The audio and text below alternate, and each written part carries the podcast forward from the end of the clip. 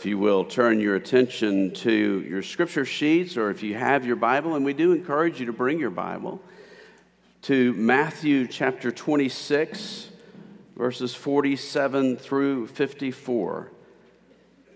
And then we'll be turning to Revelation chapter 19, verses 11 through 21. Hear the word of the Lord. While he was still speaking, Judas came, one of the twelve, and with him a great crowd with swords and clubs from the chief priests and the elders of the people. Now the betrayer had given them a sign, saying, The one I will kiss is the man, seize him. And he came up to Jesus at once and said, Greetings, Rabbi. And he kissed him. Jesus said to him, Friend, do what you came to do. Then they came up and laid hands on Jesus and seized him.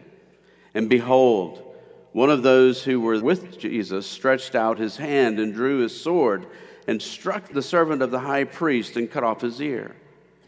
Then Jesus said to him, Put your sword back into its place, for all who take the sword will perish by the sword. Do you think that I cannot appeal to my Father, and he will at once send me more than 12 legions of angels? But how then should the scriptures be fulfilled that it must be so? Revelation chapter 19, starting in verse 11. Then I saw heaven opened, and behold, a white horse. The one sitting on it called faithful and true, and in righteousness he judges and makes war. His eyes are like a flame of fire, and on his head are many diadems. And he has a name written that no one knows but himself.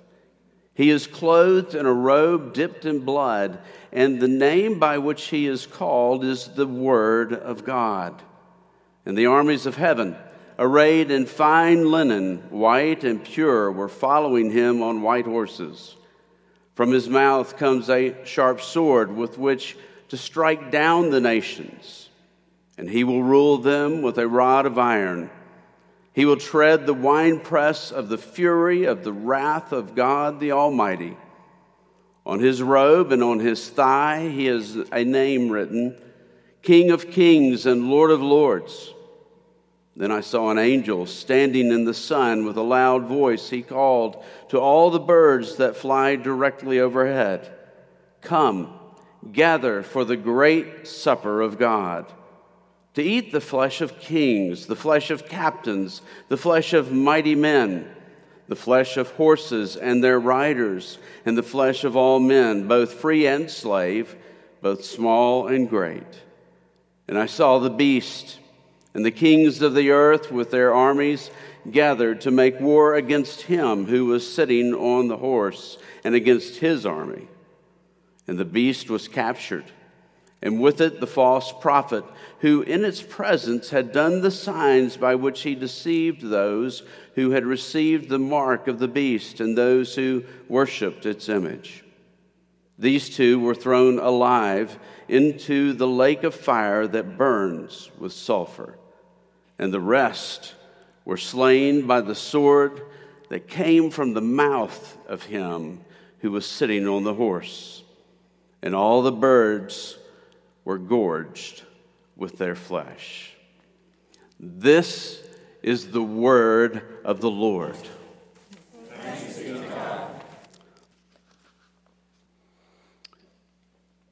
Before we look at this passage, we will do what we always do we'll pray and ask the Father to teach us. Would you pray with me?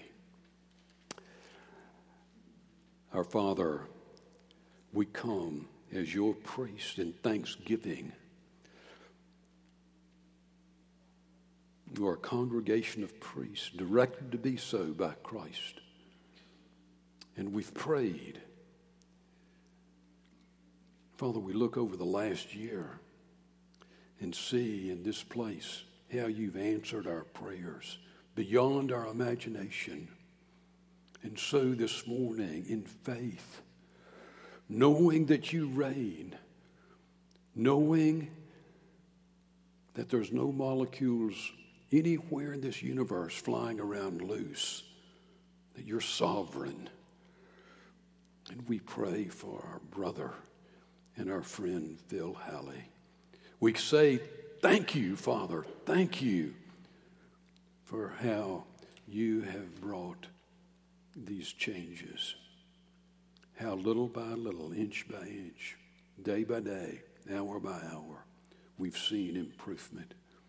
Oh, Father, keep improving his health. Restore him completely, our Father. Give him patience, but also, Father, give him faith, trusting in you. I pray that, Father, you bless Sally as she comes to and from the hospital. Protect her, keep her. I pray she'll be an encouragement to, to Phil and that Phil will be an encouragement to her. Now, Father, as we open your word, oh, yes, Father, we do pray for our friends at Harvest Church. We pray that especially this morning, this Lord's Day, you'll wipe away the tears, that they'll find comfort as they speak to each other in the power of the Spirit, and as you bring your word to bear upon their lives. Oh, Father, bless that church for the glory of Christ. And now we pray as we open your word that you'll teach us. John Sartell cannot teach so that it will make any difference in our lives. Father, I can't say anything this morning. You know that I know this passage, but I can't teach it in a way that will change us at the very core of our being. And that's what we pray for. Father, change us, maybe some of us for the first time. But Father, those that have been changed already grow us in the very core of our being. Continue that change. When we leave here in a few minutes, may we know that you have spoken. That's our prayer in Jesus' name and for his glory. Amen. I believe the chief question that this chapter asks of any Christian in any age, the key question is do you really believe that Jesus is sovereign over evil? In Revelation, we have witnessed the greatest of wars, the war of all wars. We've witnessed it being fought. We often speak of the war between good and evil. In Revelation, the good is personalized by the Holy Trinity, by the Father, by His Son Jesus, the Son of God and Son of man, and by the Holy Spirit. The evil has been personalized in Revelation by an unholy trinity in Satan, the beast or the Antichrist, and the prophet of the Antichrist. We saw in Revelation 13 a beast raised up that had the same characteristics. He looked so much like Satan, but was not Satan himself. He's called the beast. In other passages in the New Testament, he's called the Antichrist. In the same chapter, chapter 13, we saw a second beast rise up. That was a prophet of the first beast. Satan was making an effort to copy what God had done in the incarnation. This was a counterfeit trinity this unholy trinity made war against the holy trinity. In chapter 13, the beast and the prophet seemed to reign with devastating authority and power. They sought to eradicate the kingdom of God on earth. John, in the letter we call First John, told us that it, in all centuries there would be many antichrists. And in Revelation, he reveals that there will be one ultimate antichrist just before Jesus returns. Look at this. Look at Revelation 13, verses 7 through 10.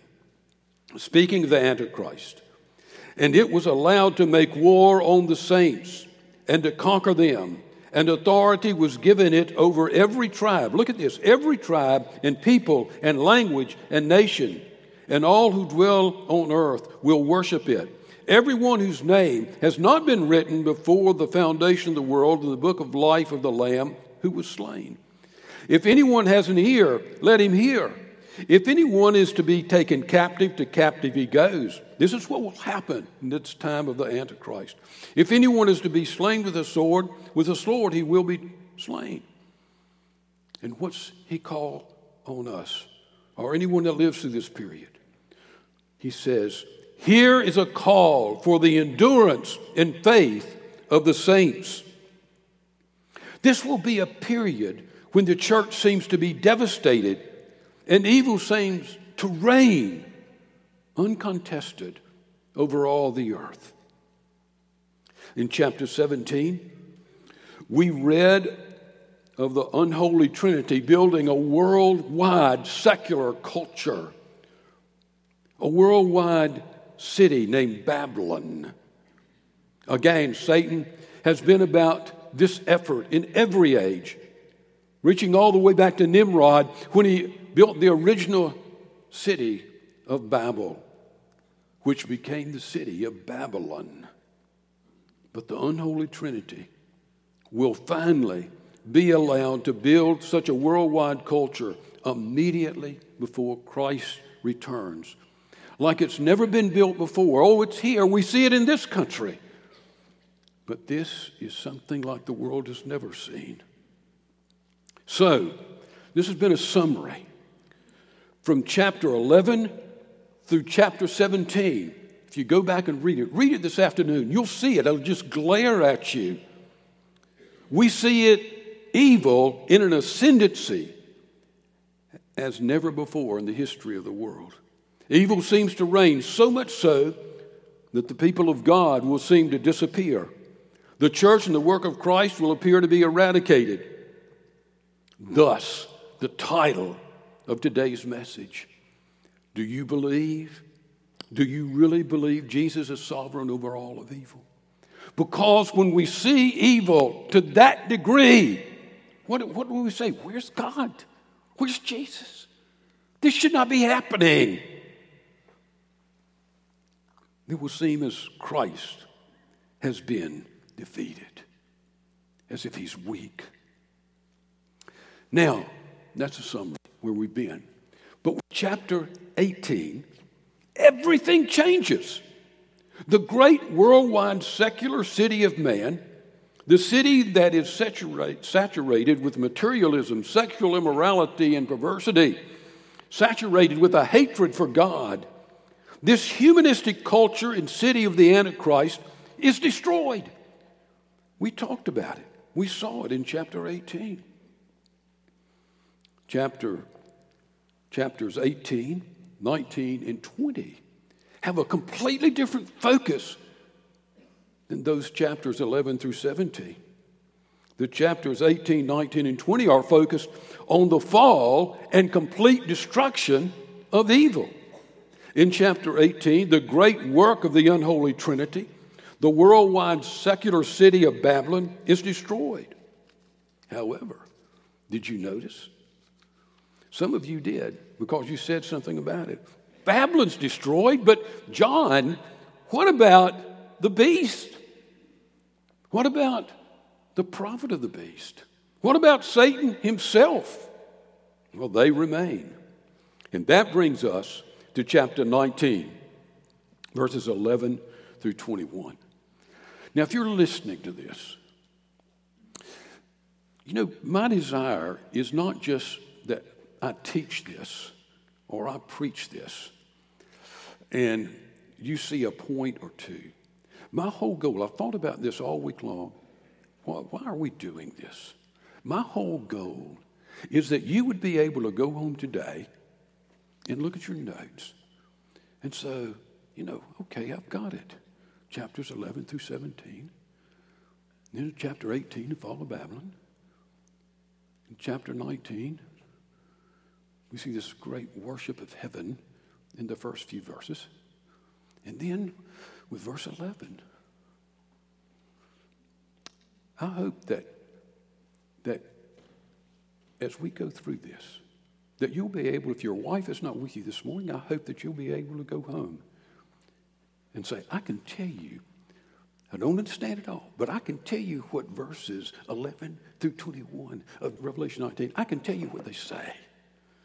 That's my goal. Not that you would just hear it, that you would get it, that you would be able to explain it. Chapter 19, verse 11. We see this is a majestic scene, not focused on the power of evil, but focused on the power of Jesus, the Son of God and Son of Man. Let's read it. Let's read the scene again. Look at it. See the majesty of it. See the glory of it. Then I saw heaven opened, and behold, a white horse. The one sitting on it is called faithful and true, and in righteousness he judges and makes war. His eyes are like a flame of fire, on his head are many diadems, many crowns. And he has a name written that no one knows but himself. He's clothed in a robe dipped in blood, and the name by which he is called is the Word of God. And the armies of heaven, arrayed in fine linen, white and pure, are following him on white horses.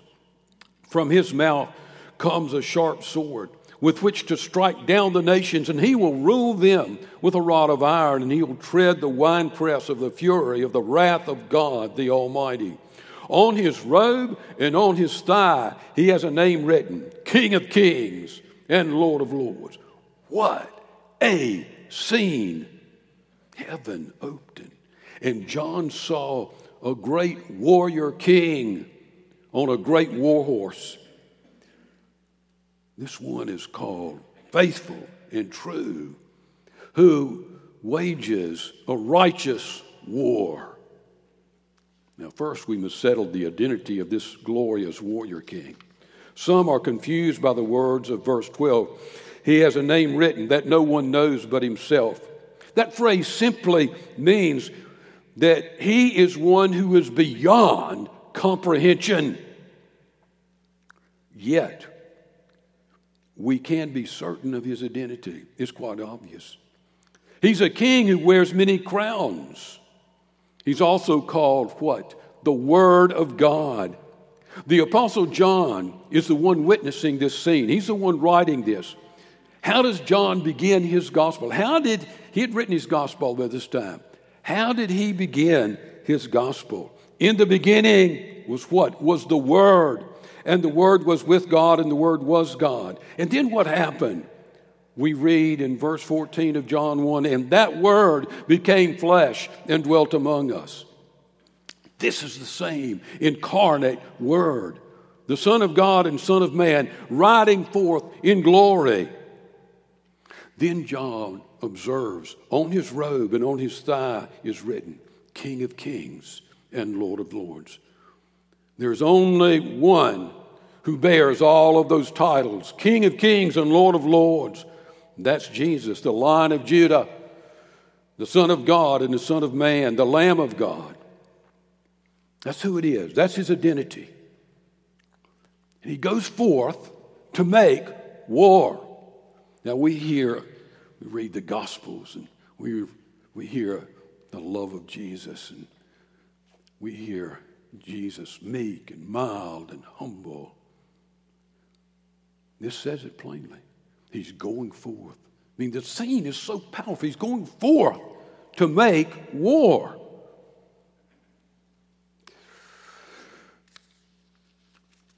Here, the pacifist must reconcile his position with the theology of Scripture. This is Jesus. There's such a thing as a righteous war, as a just war. This sight should be overpowering to us. The warrior king, the king of kings and lord of lords, is leading the armies of heaven. You see this figure? You see him? Got your sight fixed on him? Well, this is the same person. This is the same Jesus. Peter was going to protect with a single sword in the Garden of Gethsemane.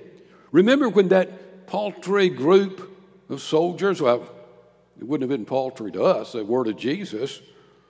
They were to, would have been to this warrior king. There were several hundred of them. They had been sent to arrest Jesus by the high priest. And what did, what one of the disciples do? Peter, he whips out a sword. He wasn't a good swordsman. He didn't hit the man in the center of his head, he hit the side of his head and cut off his ear.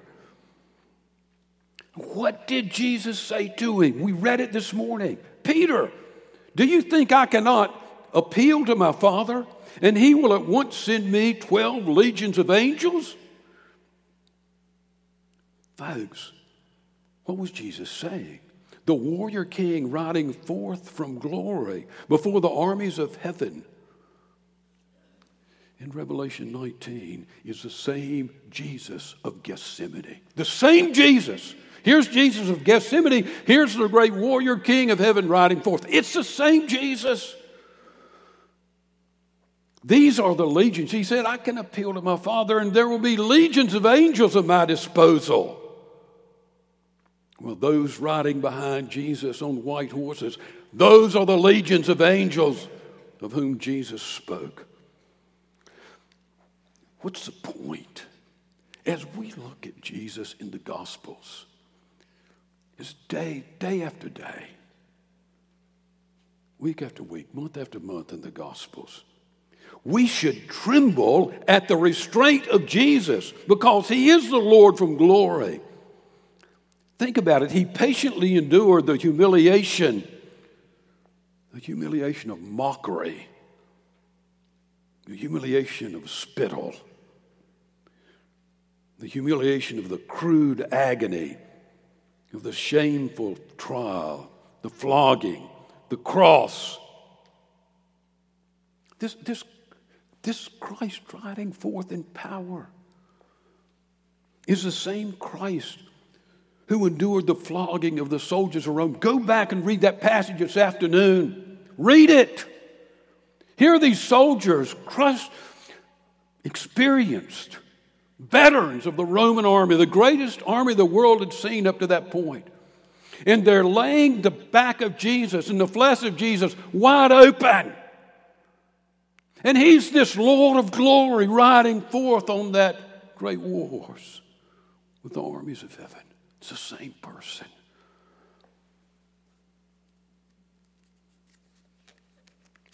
He endured that crown of thorns. We sang this morning, Crown him with many crowns. Well, they crowned him that evening in a crown of thorns and laughed. The religious leaders stood at the foot of the cross. If you're Messiah, if you're Christ, come down, save yourself. Chad Walsh got this. Chad Walsh was a 20th century poet an author of prose and poetry, a college professor. He was converted to Christianity through the writings of C.S. Lewis.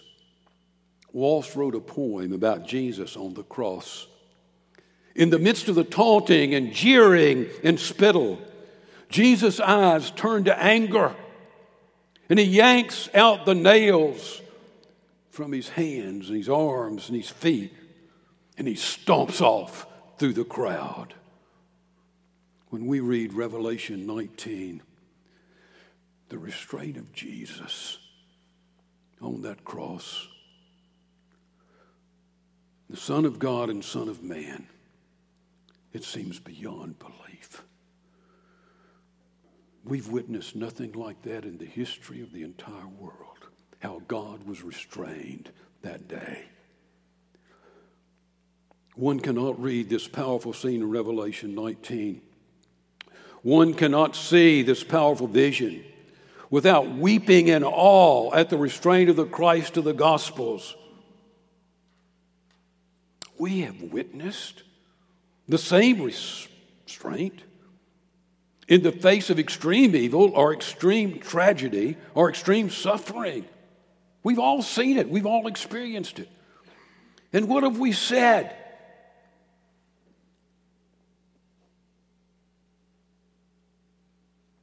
In the midst of the suffering, we've said, Where are you, Jesus? If you're reigning, where are you? Where are you, God? Where are you?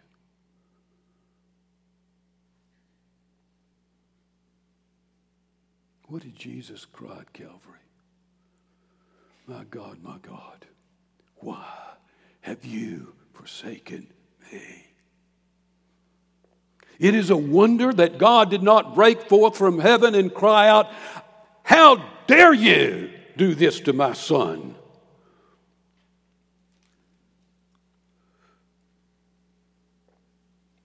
When we cry out, God, next time you cry out, God, where are you? When the suffering becomes so hard, God, where are you?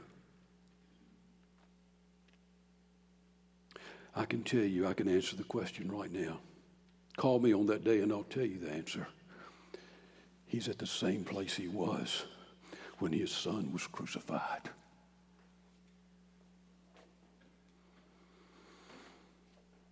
Next time we say in our suffering, Jesus, where are you? If you're real, if you're reigning, where are you? And he'll reply, I'm at the same place I was when I was crucified at Calvary. You see, Jesus was showing the same restraint in our lives. Jesus is showing the same restraint sometimes. The same restraint that he did at Calvary. At Calvary, in that awful suffering, you see, God had a greater plan. Jesus had a greater plan.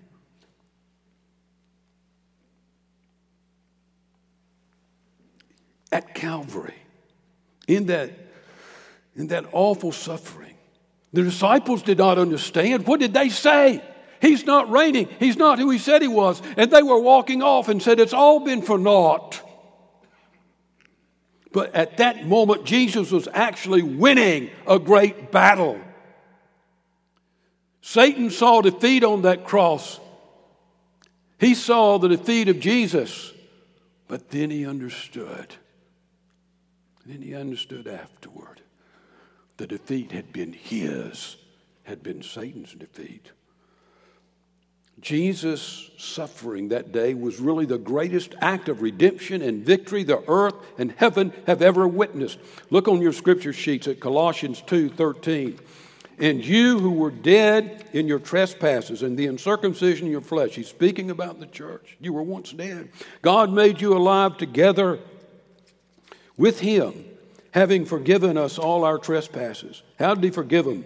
By canceling the record of debt that stood out against us with its legal demands. How did he cancel the debt? He set it aside, nailing it to the cross, nailing it to Jesus. And what happened? With this, he disarmed, look at verse 15. He disarmed the rulers and authorities and put them to open shame by triumphing over them in him. That cross, that suffering, was actually a great victory. While the disciples were in utter despair, thinking all was lost, at that very moment, Jesus was actually winning. It's a victory that we sang of this morning, this very morning, and we'll sing about it next Sunday. We see we're prone to look at this Lord of glory riding forth and say, now that's winning. That's victory. Oh, we sing of the victory. We sang this morning the victory at Calvary when our dear Savior died and canceled out our debt. In our own suffering, we may only see the pain and hurt.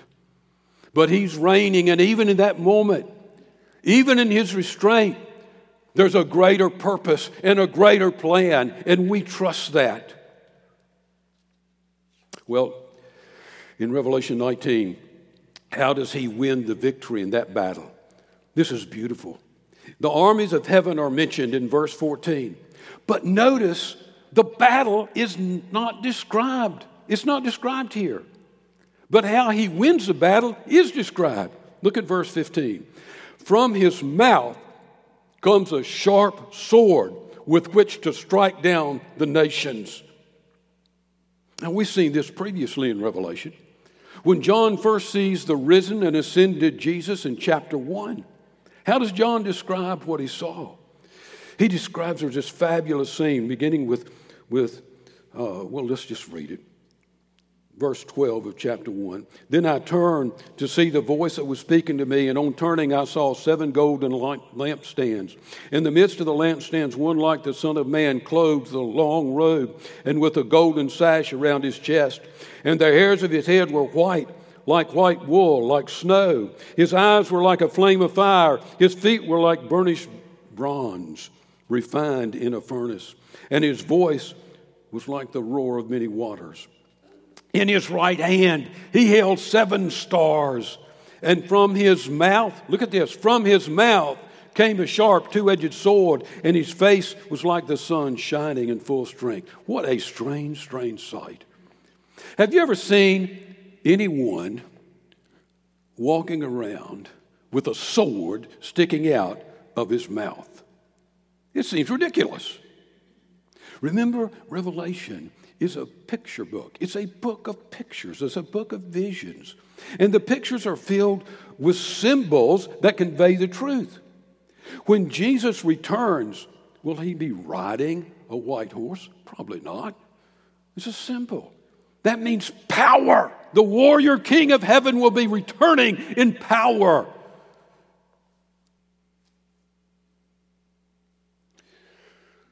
We will Will we see a sword protruding from his mouth?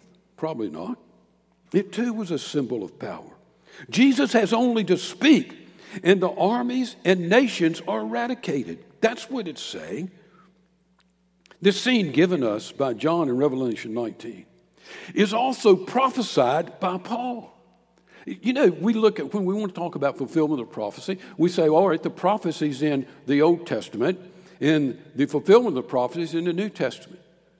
Well, that's not completely true. Because there's New Testament prophecy that's even fulfilled and talked about in the Old Testament. Look at Second Thessalonians chapter 2, and Paul is speaking about this Antichrist, same subject that John's speaking of in Revelation. Let no one deceive you in any way.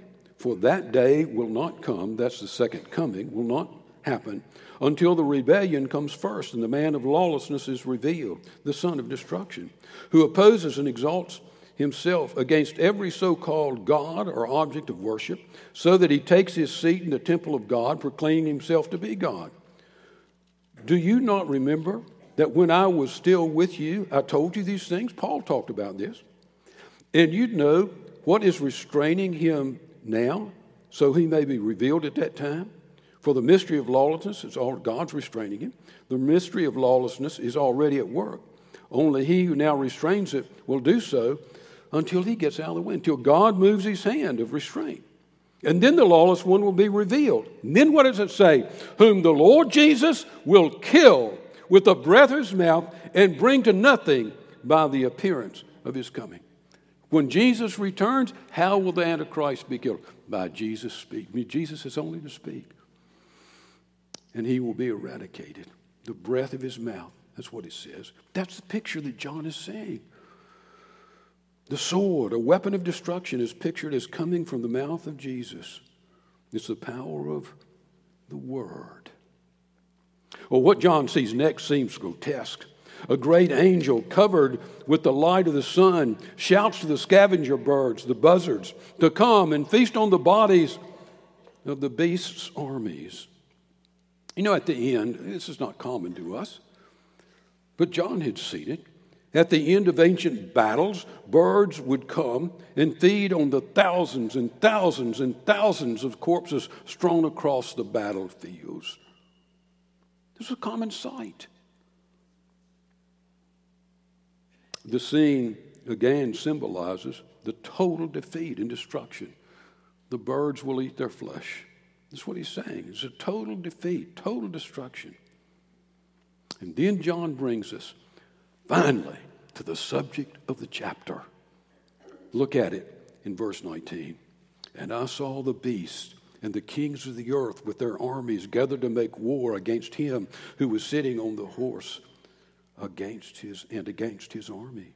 And the beast was captured, and with it the false prophet, who in its presence had done the signs by which he deceived those who had received the mark of the beast and those who worship its image. Those two were thrown alive into the lake of fire that burns with sulfur, and the rest were slain by the sword that came from the mouth of him who was sitting on the horse, and all the birds were gorged with their flesh. Chapter 18, going back there, described the destruction of that culture, the culture that had been built by the unholy Trinity, the secular city of the beast. It had been destroyed. Babylon had been destroyed. Chapter 19, the culture's already been destroyed. Chapter 19, the destruction of the beast and his prophet. That's the purpose. You come down to the end of the chapter, and all the scene, this great glory from heaven, this great warrior king. They've come to destroy the Antichrist and his prophet. This is no small thing. When we consider what this ultimate Antichrist will do, dominate the entire world, all but eradicate the church of Jesus Christ and the kingdom of God. We have never seen a ruler in this world that exercised such power and such evil. It is understandable why Jesus takes time to describe the incredible rise and complete fall of the beast of the ages in Revelation. Well, that is the what and why of Revelation 19. But I want to return to the saints who will suffer through all this. Some of you, when we talked about the Antichrist before, and I knew this was going to happen, I should have told you from the pulpit you were going to say this. But almost every person I saw from Christ Covenant that week said, You know, I want to go home to be with the Lord before the Antichrist appears. I don't want to be here when that happens. Well, you're wise. That's, I can understand that. You understood. You got it. But what about those who will suffer through this? Who live through this great ascendancy of evil? Even if they were slain, there's still a picture of the reign and victory of Jesus. Remember, we've seen it before. Those martyrs, home in glory, slain by the evil one home in glory, victorious.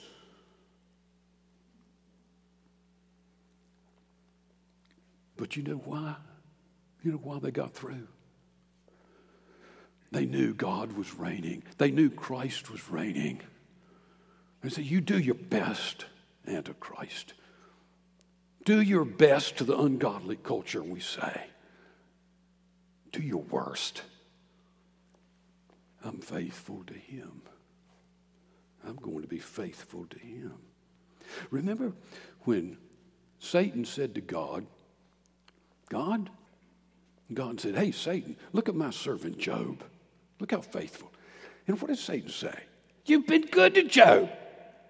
He owns, I mean, he's a, he's a multimillionaire. He's got a healthy family. Let me have my way with him, and I'll prove. He'll curse you, God. He'll curse you to your face. And what did God do? God let Satan have his way with Job. That's what he's doing. Some people have said, why? About the Antichrist. I don't entirely understand it, but I think Job gives us a hint. God says, Satan, you can do your worst, and my people will be faithful. They know I reign.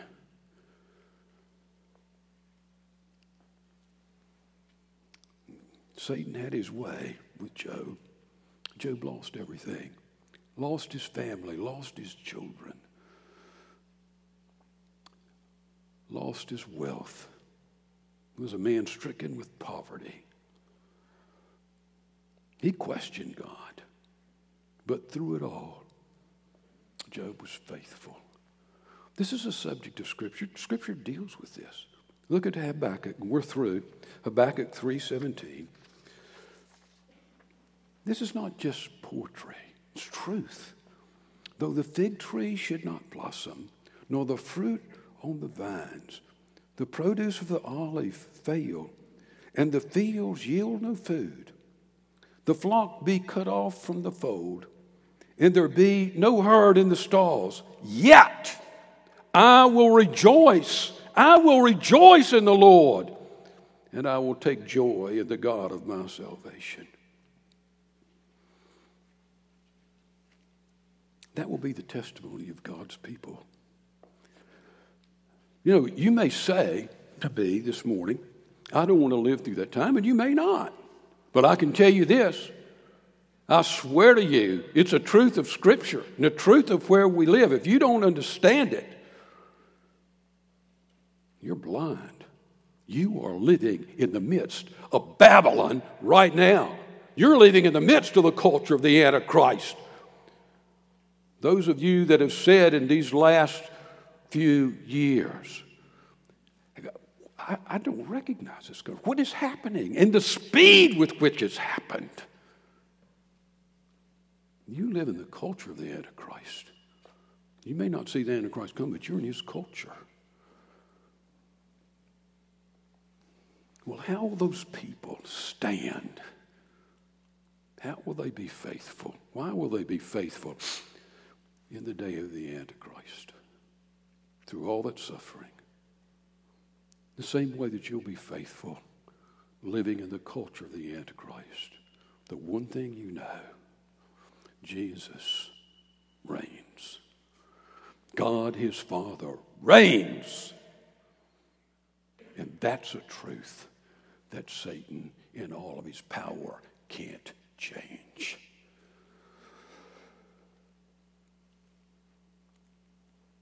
But unless you're convinced of the absolute reign of Christ, that's why the question do you really believe? So this morning, do you really believe? I mean, do you really believe Jesus reigns over all evil?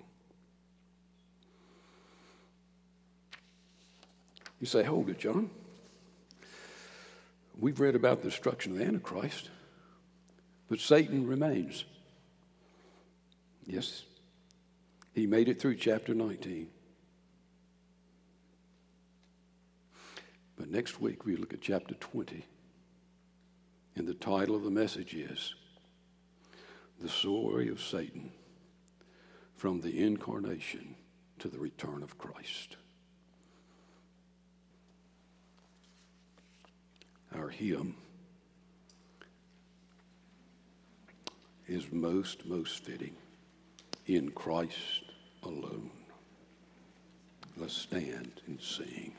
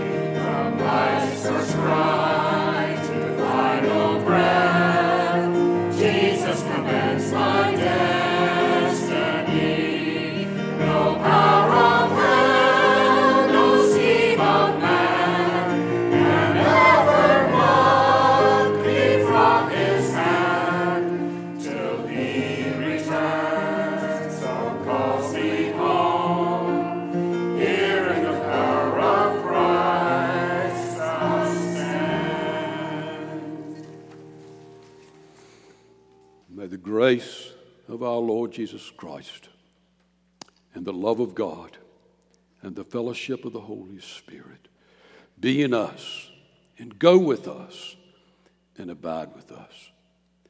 And all of God's people said.